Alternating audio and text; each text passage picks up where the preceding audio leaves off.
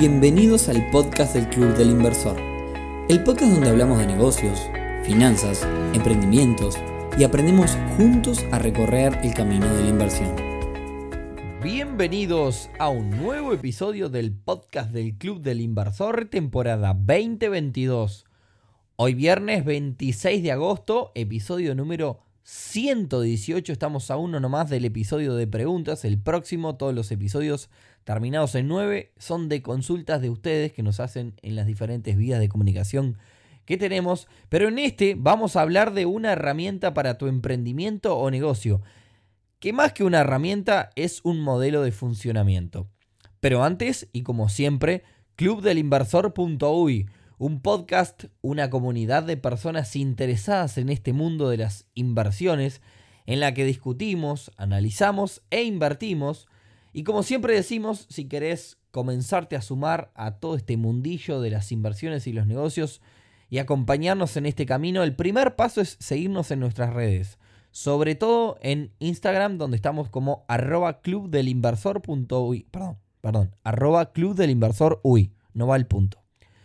Luego escuchar los episodios de este podcast y por último, si querés un escalón más, un nivel más allá, te invitamos a sumarte a este club ingresando en clubdelinversor.uy.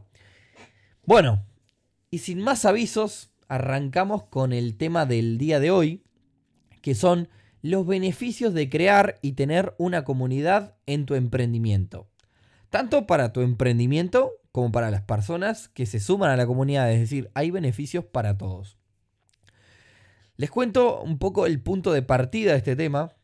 El otro día estaba en medio de una consultoría de negocios donde con una emprendedora, donde la emprendedora en cuestión me hablaba de las diferentes posibilidades que ella pensaba para el crecimiento de su negocio.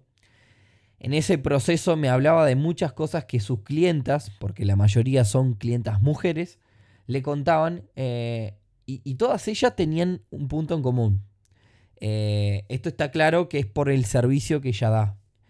Por lo cual, le sugerí de mi parte, si tus clientas tienen todo, o sea, tienen muchos puntos en común, ¿por qué no construís una comunidad que les pueda dar valor a todas ellas? además del, del servicio que tú vendes, claro está. En la misma semana fui invitado a dar una charla relacionada este, con emprendedurismo en la Universidad Católica. Y cuando se llegó a la instancia de preguntas también apareció un caso similar en donde eh, solo el hecho de que haya una comunidad en torno al emprendimiento de esa persona multiplicaba muchísimo el valor que dicho emprendimiento otorga. Y todos sabemos que a medida que otorgamos más valor, nuestro emprendimiento crece. Por tanto dije, la verdad, tengo que hacer un episodio del tema porque seguramente hayan muchísimos casos más, muchísimos otros negocios y emprendimientos a que esto les venga muy, pero muy bien. Así que por eso hoy vamos con el tema de las comunidades. Arranquemos por el principio. ¿A qué nos referimos con crear una comunidad en torno a nuestro emprendimiento? Nos referimos a que si existen muchos puntos en común entre quienes adquieren tu servicio y te siguen, exista un espacio para intercambiar y comunicarse entre todos y que, de alguna forma, también se puedan sentir parte del emprendimiento. Vayamos a un ejemplo. Supongamos que tenemos un emprendimiento relacionado al turismo. Supongamos que vendemos experiencias y aventuras en diferentes lugares del país y la región. Típicamente contaríamos con una web, para las reservas es importante siempre tener una web, nuestras redes sociales donde mostremos imágenes, videos, hagamos historias y mostremos lo que hacemos en cada una de las aventuras. Tener una comunidad, por ejemplo, en este caso, yo diría que es casi que vital. Eh, porque es un espacio donde los aventureros, que son los que, digamos, contratan estas experiencias y aventuras, se pueden comunicar naturalmente, conocerse, y esto puede derivar en un montón de cosas. Primero, que las, experiencias que hagamos las elijan las personas de la comunidad. Ahí vamos a tener un feedback para las nuevas experiencias que vayamos haciendo. Segundo, que el servicio que nosotros damos vaya mejorando paulatinamente. ¿Por qué? Porque en la comunidad vamos a tener feedback constante. Tercero, probablemente sucedan cosas que le aporten valor a cada una de las personas y que nada tenga que ver con el servicio que estamos dando. Por ejemplo, puede ser que en la comunidad eh, una persona le preste una carpa a otra o que se pidan consejos de cómo armar un bote inflable. Esto porque estoy hablando de que tienen que ver con, con las aventuras, ¿no? Todo eso le va a dar un valor inmenso a la gente de la comunidad que por más que no tenga nada que ver directamente con el servicio que nosotros estamos dando, eh, nos va a ayudar un montón y les va a ayudar sobre todo a la gente que es al final del día lo que un emprendimiento o negocio tiene que buscar, generar la mayor cantidad de valor posible. Bien, ¿qué necesitamos entonces para construir esta comunidad? Una comunidad, bueno, primero un medio donde comunicarnos. Puede ser un grupo de WhatsApp, que por cierto no es la mejor opción por la cantidad de personas. Bueno, hoy WhatsApp eh, aumentó eh, la cantidad de personas a 512 por grupo, que lo que es bastante. Eh, pero por un tema de orden, puede ser un canal o un grupo de Telegram. el, tema que tiene WhatsApp también es que te muestra todas las personas que lo integran y sus números. Quizás hay alguna persona que tiene recelo con eso. Pero bueno, Telegram es algo similar a WhatsApp. Funciona un poquito mejor para comunidades. Y luego, dependiendo del rubro, podemos ponernos eh, más o menos tecnológicos. Hay dos herramientas muy buenas para comunidades puntualmente, que se llaman, una se llama Discord, D-I-S-C-O-R-D, Discord, y la otra se llama Slack, S-L-A-C-K. Son, ambas son aplicaciones que están divididas por temas, es decir, eh, tenemos como, em, eh, es como si creáramos un montón de grupos, canales con diferentes temas eh, pero claro, esto implica el aprendizaje y la costumbre de uso por parte de las personas. Te preguntarás, ¿cuál es la mejor, el mejor medio para la comunidad? Al final del día, el mejor medio para la comunidad es el que realmente lo usen. Eh, si, vamos a, quizás Discord puede ser una herramienta que tiene un montón de características que no tienen las otras, pero si la gente no se acostumbra a usarla y no tiene la costumbre de tenerla todo el tiempo en el celular, directamente no funciona. Así que bueno, incluso pensando un poco más, podríamos ponernos un poco más ambiciosos y contar con una aplicación propia con comunicación entre los usuarios. Eso sería como un nivel más. Paso siguiente, más allá de la comunicación entre las personas, se pueden generar encuentros o instancias en que las personas, además de aportarse valor, se conozcan y generen relaciones de confianza y se convierta también, ¿por qué no?, en una comunidad de amigos. Ahora, todo esto muy lindo, pero bueno, ¿qué, otra cosa precisamos? Precisamos tiempo. Y acá, si estuviese escribiendo eh, este tiempo, iría tiempo en mayúscula. Porque eh, una comunidad sin control no aporta valor. Eh, por lo cual necesitamos tiempo y recursos para administrar y ayudar a que todo este contenido volcado allí en la comunidad pueda ser valioso para todos. ¿Cuánto tiempo? Depende de dos factores. El primero, lo activo que sea la comunidad y el segundo, la cantidad de participantes que tenga. Pero a medida que esos dos factores van creciendo, también necesitan crecer los recursos a que se le dedican a, esta, a la comunidad, ¿no? Sepan, emprendedoras y emprendedores que nos están escuchando, que esto es un área más del emprendimiento. Esto es un área dedicada a aportar valor a todas las personas que nos siguen. No voy a entrar en el tema de cómo aprovechar esto económicamente si somos los dueños del emprendimiento porque creo que está clarísimo. Eh, el momento que nosotros a las seguidoras y seguidores le aportamos más valor, nuestro emprendimiento va a crecer naturalmente.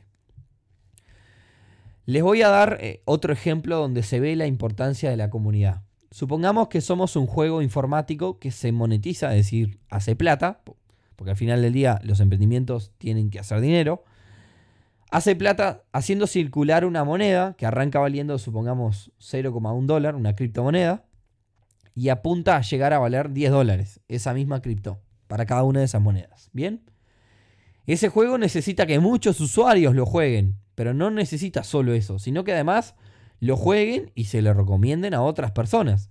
Necesita, al final del día, que las personas se sientan parte de él, que compren esa criptomoneda a 0,1 para poder jugar y que también, también tengan ganas de ganar, que esa cripto se haga cada vez más famosa y vaya aumentando su valor. Por ende, necesitan sí o sí una comunidad de personas que vaya creciendo exponencialmente, porque si todas esas personas dejaran de confiar y gustar ese juego, el proyecto deja de hacer sentido, ¿no? Así que necesitamos que se potencien entre ellos, que se comuniquen, que se den para adelante y que nos den feedback para, para ir creciendo. ¿Bien? Otra herramienta interesante en esto eh, que estás escuchando eh, justamente es esto que estás escuchando, ¿no? Eh, valga la redundancia, es los podcasts. Al final del día, por ejemplo, llevado al, proyecto Club del Inversor, este episodio que estás escuchando, por ejemplo, no es directamente un, un ofrecimiento de ventas. Y yo no te estoy vendiendo nada. Es un espacio donde hablamos de temas que le interesan a las personas que nos siguen relacionadas a los negocios y a las inversiones.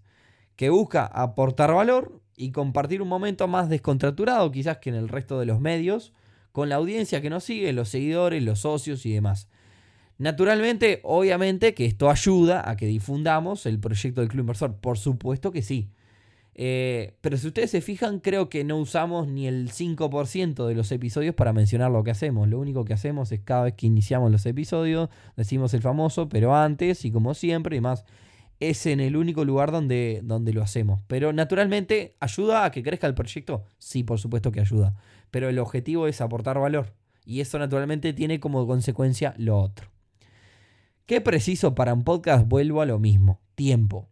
Y digo podcast porque puede ser un canal de YouTube, puede ser mm, cualquier cosa. Este, incluso mediante vivos de, de Instagram. ¿Bien?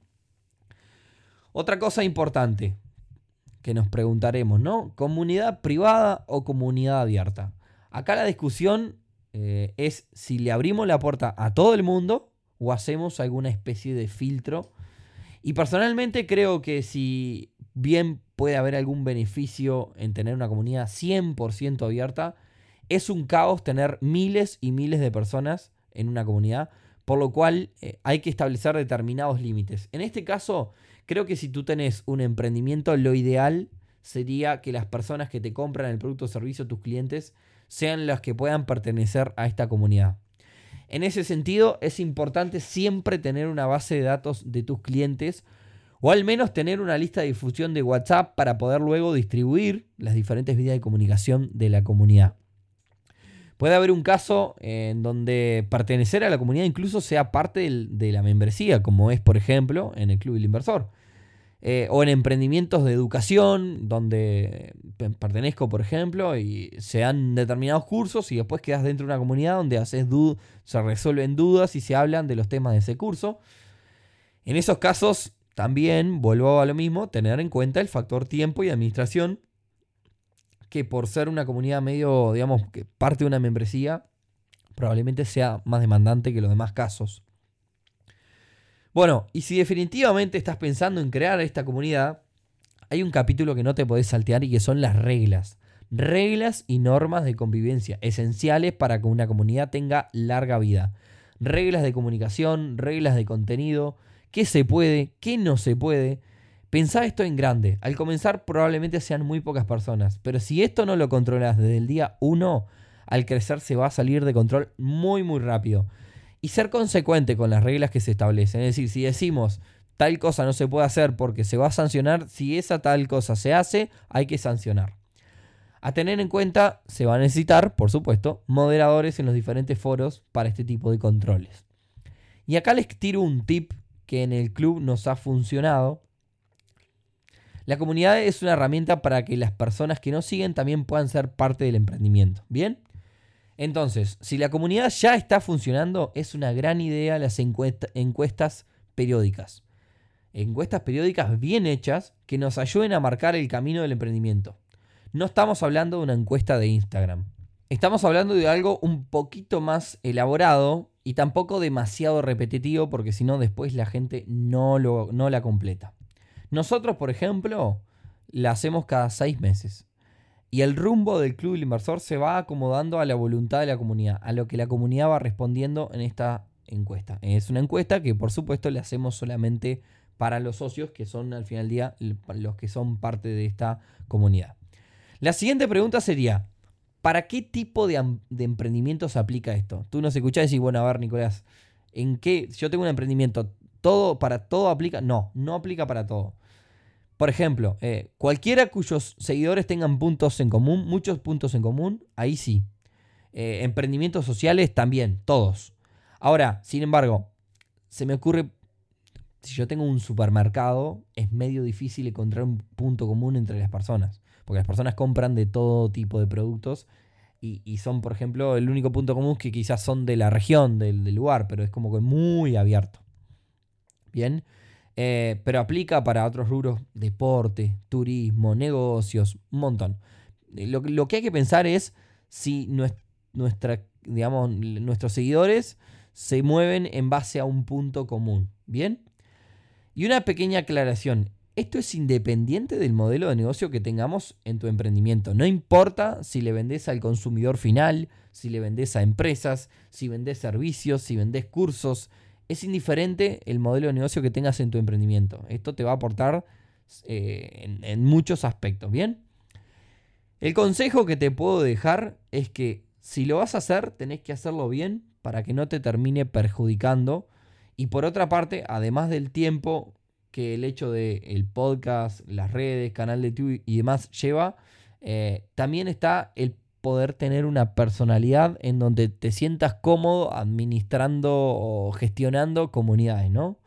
Eh, a ver, porque quizás tú que nos escuchás decís, bueno, a ver, yo no estoy acostumbrado a hablar con un montón de gente, o te pasa que como emprendedora quizás este, no tenés la personalidad como para eh, dirigir un evento y más. A ver, está perfecto. Eh, o, lo, haces tú, emprendedora, emprendedor, o, se pone también alguien que tenga como más cualidades a nivel de, su personalidad para hacer eso.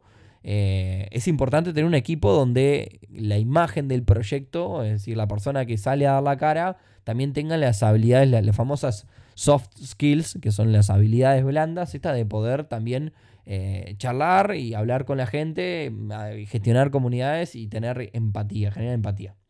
Así que como verás, tampoco es una receta mágica. Al final del día también es un camino de hormiga. Que, bueno, si lo haces y a partir de este episodio se te ocurrió alguna idea, también estaría bueno que nos dejes tu comentario en nuestras redes y nos cuentes qué te pareció este podcast, este episodio y si te ayudó. Y con esto nos vamos despidiendo por el día de hoy. Eh, contarles que vamos a estar por el litoral eh, a, mediados de septiembre, cerca del, creo que el 16, por ahí, estamos por confirmarlo. Eh, vamos a estar en Argentina, en Buenos Aires, también a mediados de octubre, cerca del 20 por ahí. Estamos también, confirmando las fechas. Así que bueno, si nos seguís y por esas fechas estás en esa zona, escribinos que bueno, podés llegar a tener muchas novedades y algún evento vamos a hacer por esos lados. Así que bueno, con esto nos vamos despidiendo. Espero que tengas un gran fin de semana y si nos querés ayudar, como siempre, podés compartir este episodio, este podcast con otras emprendedoras o emprendedor que les pueda servir esta temática y todo el resto de episodios. Así que buen fin de semana para todos y nos vemos el próximo viernes. Chau, chau.